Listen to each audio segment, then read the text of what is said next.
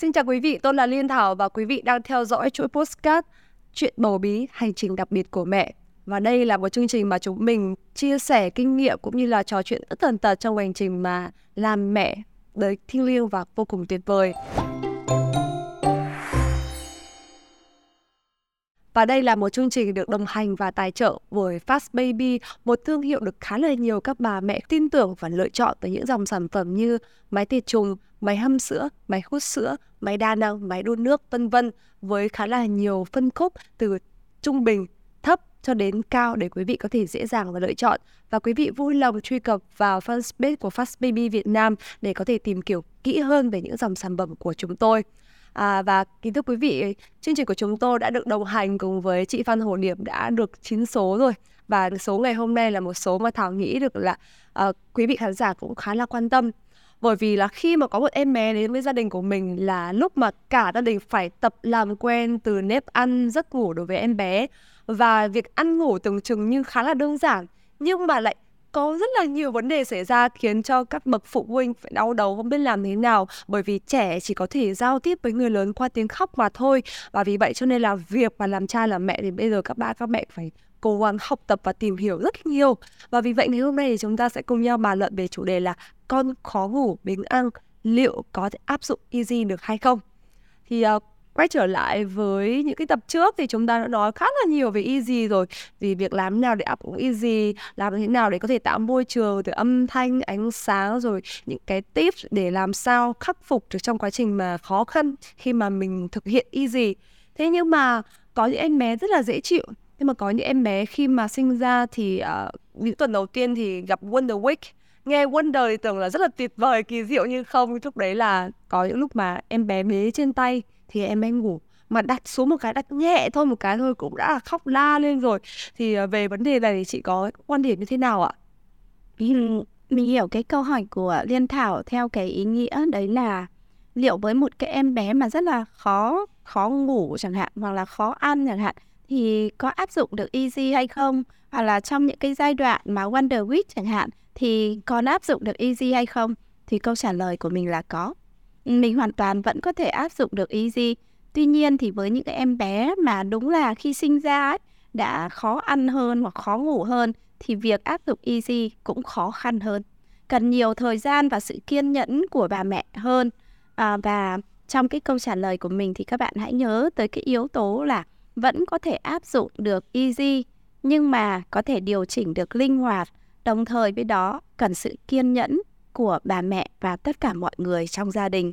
Còn cái trường hợp mà như em nói ấy, là bé trên tay thì ngủ mà đặt xuống là khóc ấy, thì nó không theo đúng tinh thần của Easy rồi. À, bởi vì Easy ấy, là sẽ không có bé trên tay để ngủ mà Easy là em bé sẽ tự ngủ. Nghĩa là em bé sẽ tự đi vào giấc ngủ sau khi mà có những cái hoạt động liên quan tới chuẩn bị cho giấc ngủ thì quấn trũn xong là em bé sẽ phải tự ngủ. Có thể khóc nhưng mà vẫn là tự ngủ. Thì nó tránh được cái trường hợp là bạn cứ phải gión ra gión rén thở còn không dám thở nữa để có thể đặt em bé. Là bởi vì ở trong cái giai đoạn đầu tiên á, thì em bé sẽ rất là nhạy cảm. Tất cả các giác quan của em bé thì sẵn sàng để tìm hiểu và đón nhận về môi trường xung quanh. Cho nên em bé nhạy cảm hơn hẳn và có những em bé thì đúng là thở không thôi là cũng để khiến cho em thức giấc và tỉnh dậy rồi. Thì Easy lại tránh được cái điều đó là em bé hoàn toàn có thể tự ngủ. Và vì vậy uh, nhớ là cần sự kiên nhẫn và cần thời gian đối với những em bé mà khó ăn khó ngủ hơn so với những em bé khác. Ngoài việc mà chúng ta cần phải kiên nhẫn ra thì yếu tố nào là tiên quyết để áp dụng phương pháp easy cho những em bé như vậy ạ? Uhm, có lẽ cái yếu tố tiên quyết đối với mình là sự linh hoạt. À, cái sự hiểu biết của bạn nó phải rất là linh hoạt. Mình lấy ví dụ như là thay vì một cái cữ là ba chẳng hạn bạn hoàn toàn có thể điều chỉnh là cữ hai rưỡi. À, hoặc là với những cái em bé mà ban ngày em ngủ nhiều hơn chẳng hạn thì có thể lên đến ba rưỡi vân vân. Nghĩa là các bạn hoàn toàn điều chỉnh nhưng mà bạn vẫn đảm bảo được nguyên tắc của easy bao gồm những cái nguyên tắc Thứ nhất đó, là bé sẽ không bú vật. Thứ hai là bé được vỗ ợ hơi đúng cách, đúng kỹ thuật khi mà ăn xong. Cái thứ ba là bé được tự ngủ và trong quá trình ngủ á, thì bé có thể là được quấn trũn để ngủ à, và cái thứ tư là không bế bé lên ngay lập tức khi mà bé khóc sau khi mà bạn đã đánh giá giống như là liên thảo có nói rằng là cái thông điệp của bé thì thể hiện qua tiếng khóc thì bạn sẽ cần phải giải mã cái thông điệp đấy đã. Rồi sau đó mới tìm cách để đáp ứng nó. Chứ còn nếu bạn vội vàng chỉ bằng cái cách là nhét ti vào mồm chẳng hạn hoặc là bế con lên thì chưa chắc đã phải là một cái cách áp dụng phù hợp. Cho nên các bạn hãy nhớ tới bốn cái nguyên tắc của Easy và khi đã nhớ tới các nguyên tắc đấy rồi trong việc luyện ngủ á, thì bạn sẽ cảm thấy thoải mái hơn rất nhiều. Có thể em bé mình không phải khít khỉn khịt là cữ ba nhưng mà em bé vẫn thực hiện theo bốn nguyên tắc và đó là điều tuyệt vời rồi. Và các bà mẹ như thế có thể đánh dấu là sự thành công của bản thân. Và nhân nói tới điều này á, thì mình cũng chia sẻ thêm là mình thấy có rất nhiều bà mẹ ở trong các cái hội nhóm vật vã và nói rằng là mình là một bà mẹ tồi một cái bà mẹ mà không biết áp dụng easy cho con hoặc là áp dụng mà nó cứ thất bại thôi bà mẹ sẽ tự trách bản thân. Thì mình thấy rằng ngay cái tâm lý đó thôi cũng đã khiến cho bạn đó là nuôi con không thể an nhiên được. Hãy hiểu được rằng là mỗi em bé là một điều riêng biệt là một điều tuyệt vời trên thế giới. Cho nên bạn hoàn toàn có thể có những cái áp dụng riêng của bạn. Và thành công á, thì nó không phải chỉ đo bằng muốn cái việc là ngủ. Nó sẽ còn nhiều những cái yếu tố khác. Còn thức dậy vui vẻ tươi tắn cũng là thành công ngày hôm nay con ti mẹ mẹ trò chuyện được với con con lắng nghe mẹ con chạm tay vào bầu vú của mẹ con nhìn vào mắt mẹ đó cũng có thể là một yếu tố của thành công. Bạn đo thành công bằng nhiều những cái giá trị khác nhau chứ không phải chỉ chăm chăm là con có ngủ đúng theo easy hay không? À, rất là tuyệt vời thế nhưng mà ngoài việc mà chúng ta có thể sử dụng easy ra thì à, ba mẹ có thể áp dụng được những cái phương pháp nào dành cho bé biếng ăn hay là khó ngủ? À, theo em nha theo cá nhân em thì tìm hiểu và biết được thì à, ví dụ như cháu nhà em à. bé hồi nhỏ là hơi khó nuôi. Là mọi người hay bảo là hơi cũng bình ăn khó ngủ uh, thì là hơi khó nuôi rồi. Thế là mọi người mới nghe người này mách là hay là bây giờ bán vía cho trẻ lên chùa đi thì bây giờ thì bán xong là sẽ về dễ nuôi thế nhưng mà đúng là như là bán xong thì về bé là có cũng chịu ăn và ngủ cũng dễ hơn thì ừ. theo chị là điều này là như thế nào vậy ạ à? ừ, thực ra thì đúng là lúc nuôi con đó mọi người sẽ trông chờ hoặc là mong cầu rất là nhiều thứ và trong đó có cả yếu tố tâm linh nữa à, mình lấy ví dụ như là có rất nhiều bà mẹ là không dỗ được con ban đêm sau đó thì bà sẽ bảo là à ban ngày có người của cho nên phải đi đốt vía chẳng hạn và đốt vía xong thì em bé lại ngủ ngon thì thực ra những cái điều như thế á về mặt ừ, gọi là, tâm linh thì mình không không có cái cách giải thích nào vì mình cũng chưa tìm hiểu sâu về nó. Nhưng mà mình nghĩ cái điều quan trọng ở đấy chính là gì ạ? Là giải quyết được tâm lý cho những người chăm sóc bé. Tức là lúc mà khi bạn đã làm cái điều đấy rồi bạn cảm thấy rất là thoải mái, cái sự thanh thản đấy nó trở thành một cái nguồn năng lượng tích cực và nó truyền đến đứa trẻ. Cho nên cái đứa trẻ cảm thấy bình yên và dễ chịu hơn. Và có thể vì thế cho nên đứa trẻ sẽ ngoan hơn à, và những cái việc đấy thì nó thực sự nó sẽ nằm sâu ở trong cái lớp tâm lý của những người chăm sóc bé. Và đối với mình thì cái yếu tố tâm linh đấy á, nó thực sự là có ảnh hưởng tới tâm lý. Vì thế cho nên nếu mà có bà mẹ nào nhắn tin hỏi mình là chị ơi em có nên làm như thế này không? Kiểu đi cầu đi cúng để cho con kiểu đỡ biếng ăn chứ bây giờ em bất lực với con em quá thì mình nói là nếu cái điều đấy làm cho em thoải mái thì em cứ làm em là thoải mái em không thấy là nó uh, tốn kém quá nó cồng cành quá nó ảnh hưởng tới cuộc sống của em quá. Thì em cứ làm nên làm mà em thấy vui thì em cứ làm. Nghĩa là mình sẽ thực sự là mình chăm sóc cái phần tâm hồn của mình nhờ những cái hành động này hay là hành động kia. Còn nếu mà bạn là kiểu như đặt tất cả cái niềm tin vào đấy rồi bạn cũng nuôi con theo kiểu là một cách rất là tâm linh á mà không dựa trên các cái yếu tố khoa học thì có thể đấy là một cái điều mà cũng hơi sai và nó cũng khiến cho đứa trẻ của bạn đó uh, ờ, sẽ bị ảnh hưởng khá là nhiều liên quan tới đời sống tinh thần của đứa trẻ. Mình đã nhân cái việc mà em kể thì chị cũng kể một cái chuyện mà chị đã từng chứng kiến là cứ lúc nào mà mình đến chơi với nhà cái bạn đấy có đứa con bị sinh ra thì đều nghe thấy là cho em bé nghe nhạc tụng kinh nghe cái nhạc tụng kinh mà không phải là cái nhạc mà kiểu dạng nhạc thiền như là mình vẫn để đi vào giấc ngủ đâu mà là cái nhạc tụng kinh kiểu Nam Mô A Di Đà Phật á. Dạ, dạ. thì mọi người cho rằng là nhờ cái việc nhạc như thế thì em bé sẽ dễ ăn dễ ngủ hơn. À, quả thực thì em bé đây cũng dễ ăn dễ ngủ thật tức là rất là dễ chìm vào giấc ngủ. Và mọi người cũng nói là như thế thì đời sống tinh thần của em nó sẽ êm lành sẽ dễ chịu hơn. Nhưng mà đối với mình á thì trẻ con á thì sẽ cần một cái sự chăm sóc và nuôi nấng về mặt tinh thần mà nó ổn định, nó yên lành, nhưng mà nó không quá mang một cái màu sắc nào đấy. Ví dụ như là quá là về mặt tâm linh chẳng hạn, thì bạn cứ tưởng tượng là một cái đứa trẻ từ khi sinh ra đời chỉ nghe một cái loại nhạc như thế, thì nó cũng sẽ đâu đó là bó hẹp cái cuộc sống của em bé lại và cái đứa trẻ cũng không được tiếp xúc với nhiều những cái kiểu âm thanh khác nhau, nhiều cái màu sắc, nhiều cái góc độ âm thanh khác nhau và nó cũng là một điều thiệt thòi. Dạ vâng, rất là hay ạ. À, các ba các mẹ chúng ta khi mà nghe chị Điệp chia sẻ thì cũng có phần nào giải tỏa được tâm lý của mình. À, nói về chuyện ăn chuyện ngủ thì em thấy là có một cái uh, điều mà truyền từ thế hệ trước đến thế hệ này đó là việc ăn rong à, ví dụ như anh trai của em đi mẹ em nói là ngày xưa mẹ em có thể dành mấy tiếng đồng hồ để có thể đưa anh trai em đi chỗ này đi chỗ kia để ăn để ừ. chịu ăn hết một tô cháo thôi ừ.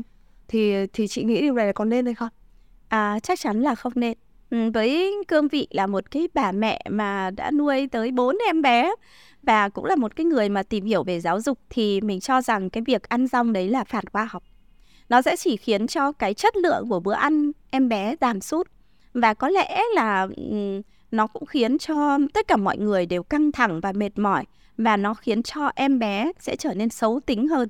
Tại vì một cái đứa bé mà, kiểu, được ăn rong ấy, nó sẽ hiểu rằng cái giờ ăn ấy là cái giờ ra lệnh của mình, một cái giờ mà quyền uy của mình đối với mọi người. Cho nên nó sẽ đòi hỏi, rồi nó sẽ có những cái thói quen xấu ở trong lúc ăn, ví dụ như là ngậm chẳng hạn. Nó có thể ảnh hưởng tới răng, rồi ảnh hưởng tất nhiên là đến tính cách của đứa trẻ nữa, và hoàn toàn là không nên đối với mình thì hoàn toàn là không nên. Cái bữa ăn mà tốt cho đứa trẻ nó sẽ đảm bảo những yếu tố như sau. Là đứa trẻ được ngồi cố định để ăn. Như nhà mình, ba bạn là ba cái ghế ăn. Và bây giờ thì vừng lớn hơn rồi, đậu lớn hơn rồi, thì ăn là phải ngồi vào bàn ăn hoặc là thảm tuyệt đối không đứng lên. Nếu đứng lên, vui lòng là mẹ sẽ xếp đồ ăn lại. Chúng ta dừng bữa ăn lại ở đây nghĩa là luôn luôn có một cái nguyên tắc và kỷ luật cho các bạn. Và cái thứ hai á, là trong cái quá trình ăn ấy, là trẻ phải tiếp nhận cái món ăn ấy trong một cái sự rất là hạnh phúc. Vì các bạn biết là chúng ta đâu có phải là chỉ có nhai về nuốt đâu. Ờ, nó còn là những cái gia vị, tiết ra cái dịch vị mà để chúng ta có thể cảm nhận và thưởng thức món ăn. Và tưởng tượng mà xem là ngay từ cái giai đoạn đầu đời của trẻ, bạn đã tước đi cái niềm vui. Một cái niềm vui mà liên quan tới, kiểu là một cái một cái thú vui của con người á, thì thực sự là nó không hề tốt một chút nào. Và cái bữa ăn mà kéo quá dài á, thì nó sẽ khiến cho làm cho trẻ uể oải và chán nản. Như ở nhà chị chẳng hạn á, thì bữa ăn chị sẽ luôn nói là, thức ăn từ biển và thức ăn từ đất. Cái này là chị học ở trong cái chuyện tốt tô Chan cô bé bên cửa sổ. Khi mà mẹ chuẩn bị cái khay đồ ăn bữa trưa thì mẹ sẽ luôn nói là, đây là thức ăn từ biển, đây là thức ăn từ đất. Ví dụ rau củ quả là thức ăn từ đất rồi có thức ăn từ biển như là cá chẳng hạn, từ sông chẳng hạn, thì bao giờ cũng sẽ là phân tích để cho các bạn đấy hiểu là cái thức ăn này là thức ăn từ biển hay là từ đất hay là từ sông, vân vân, để cho bạn đấy thích thú đã. Và luôn luôn là sẽ là một bữa ăn cầu vồng. Là có rất nhiều màu sắc, ví dụ như là hôm nay có màu đỏ là của dưa hấu, của củ cải đỏ, có màu xanh của rau, có màu nâu của thịt, vân vân đó luôn luôn sẽ là một cái bữa ăn cầu vồng và giới hạn thời gian ăn, như là đậu với vừng tối đa là 15 phút. Nếu mà dài hơn thì mình dừng lại. Ờ, để bạn, các bạn ấy vừa là tiết ra dịch vị trong lúc ăn, đồng thời các bạn ấy cũng hiểu rằng ăn uống cũng là một quyền lợi nhưng cũng là một cái phần nghĩa vụ của mình nữa, chứ không phải là đây là mẹ cố gắng thúc ép mình để mình ăn. Thì ừ, cái cái điều này á, nó hoàn toàn đến từ chủ đích của cái người chăm sóc. Và mình cũng chia sẻ luôn là ở nhà lạc là bạn dễ ăn vô cùng. Ăn cái gì cũng ngon tức là kiểu nhìn bạn đấy ăn thôi đã đủ thấy hạnh phúc rồi. Nhưng mà đậu à, đậu thì khác hẳn. Đậu sẽ ườn ẻo món gì cũng bảo là đậu không thích đâu đậu không muốn ăn đâu. Nghĩa là hai bạn là đã là hai kiểu khác nhau cùng một cái loại đồ ăn đấy nhưng mà cách tiếp nhận là đã hoàn toàn khác nhau. Nhưng mình chấp nhận điều đó. Chấp nhận cái việc là gì ạ? Đậu có thể ăn rất ít ăn rất là ít và sau đó thì là đậu có thể được lựa chọn. Bao giờ cũng là cái đồ ăn là mình thích nhất đã sau đó là có thể không thích hoặc ngược lại là đồ ăn mình không thích rồi đến đồ ăn mình thích hơn là lựa chọn ở trong món ăn của mình. Rồi đậu có thể ăn rất là ít nhưng mà vẫn phải đảm bảo các nguyên tắc mà mình đề ra. Và mình cũng chấp nhận là gì ạ? Nhìn đậu á, sẽ có người nói là ui trông bạn ấy nhỏ thế nhỉ? Hoặc là bạn ấy còi thế nhỉ? Chứ mình sẽ không bao giờ để ý đến điều đó. Mình sẽ chỉ để ý khi mà con mình rơi vào mức là suy dinh dưỡng. Nghĩa là lúc bấy giờ là một cái tín hiệu mà cần phải điều chỉnh lại. Còn lại á, thì nhìn bạn đấy như thế nào ron ron người hay như thế nào, mình sẽ không bao giờ quan tâm hoặc là để ý tới những cái lời nhận xét của mọi người. Và mình luôn luôn nói rằng là tất cả những cái gì mà nhận xét về hình thức của trẻ ấy, là độc hại.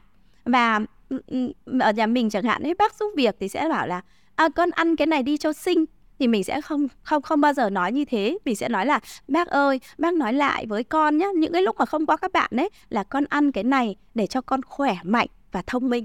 Chứ không nói là con ăn cái này cho sinh hay con ăn cái này cho béo là bởi vì mình không muốn các bạn đấy có ý niệm là sẽ chỉ tập trung vào hình thức mình muốn các bạn ấy lớn lên trong cuộc đời với sự ý thức và yêu thương về cơ thể. Và các bạn cứ tưởng tượng mà xem với một cái đứa trẻ biếng ăn, xong bạn cứ luôn luôn đưa ra lời nhận định là con còi quá, con gầy quá, như thế này thì xấu lắm. Thì cái đứa trẻ, cái ý niệm về thức ăn và về các bữa ăn đấy nó cũng sẽ khác hẳn. Cho nên hãy bình tĩnh, kiên nhẫn và có những nguyên tắc để vượt qua cái chuyện mà trẻ biếng ăn một lời khuyên quá là tuyệt vời luôn và 10 điểm cho cái lời khuyên này của chị. Và thực sự mà nói thì đây là một cái lời khuyên rất là truyền cảm hứng đối với quý vị khán giả đang theo dõi chương trình. Ờ, và thực sự và chúng tôi rất là biết ơn tới những cái thông tin mà chị Điệp vừa chia sẻ bởi vì việc mà chúng ta dạy cho con mình cách trân trọng đồ ăn, biết ơn đồ ăn thức uống cũng là một cách để giúp cho con của mình à, bớt biếng ăn hơn, nâng lên trân trọng đồ ăn của mình hơn. Và một lần nữa thì Niên Thảo cũng như là chị Điệp À, cảm ơn quý vị khán giả đã đồng hành và theo dõi chương trình cũng như là gửi lời cảm ơn tới Fast Baby đã mang chúng tôi đến với một cái chương trình rất là tuyệt vời, nhân văn và ý nghĩa. Hy vọng rằng là chương trình này sẽ nhận được sự đồng lòng, quan tâm và ủng hộ của tất cả quý vị khán giả để giúp chúng tôi lan truyền được những cái điều tốt đẹp hơn đối với cuộc sống này trong hành trình mà nuôi dạy con cái. Một lần nữa thì cảm ơn quý vị và xin chào tạm biệt hẹn gặp lại quý vị trong số phát sóng tiếp theo. À, mình cũng thực sự biết ơn Fast Baby đã đưa mình đến nơi đây. À, là một bà mẹ có ba con nhỏ thì mình thực sự cũng đã sử dụng rất nhiều những cái sản phẩm của Fast Baby để giúp cho hành trình làm mẹ của mình đơn giản hơn. Nhưng mà điều mà mình thấy quý giá hơn cả là Fast Baby còn nghĩ tới những vấn đề liên quan tới tinh thần của bà mẹ, giúp cho cuộc sống làm mẹ trở nên nhẹ nhàng và dễ chịu hơn. Và mình biết rằng cái hành trình làm mẹ đấy không hề đơn giản à, và những gì mà thuộc về lý thuyết thì bao giờ cũng dễ dàng hơn mọi lý thuyết thì chỉ là màu xám và cây đời mãi mãi xanh tươi việc các bạn tiếp xúc với con hàng ngày nuôi dưỡng một đứa con đó, sẽ có rất nhiều những trắc trở và chúng mình cùng với Fast Baby sẽ luôn ở đây để lắng nghe, thấu cảm và chia sẻ. Một lần nữa xin cảm ơn sự lắng nghe của tất cả mọi người và mình hy vọng sẽ có sự kết nối tiếp tục sau một cái chuỗi postcard rất ý nghĩa như thế này của Fast Baby. Xin chào và hẹn gặp lại. Fast Baby đồng hành cùng mọi nhà chăm con chuẩn chuyên gia.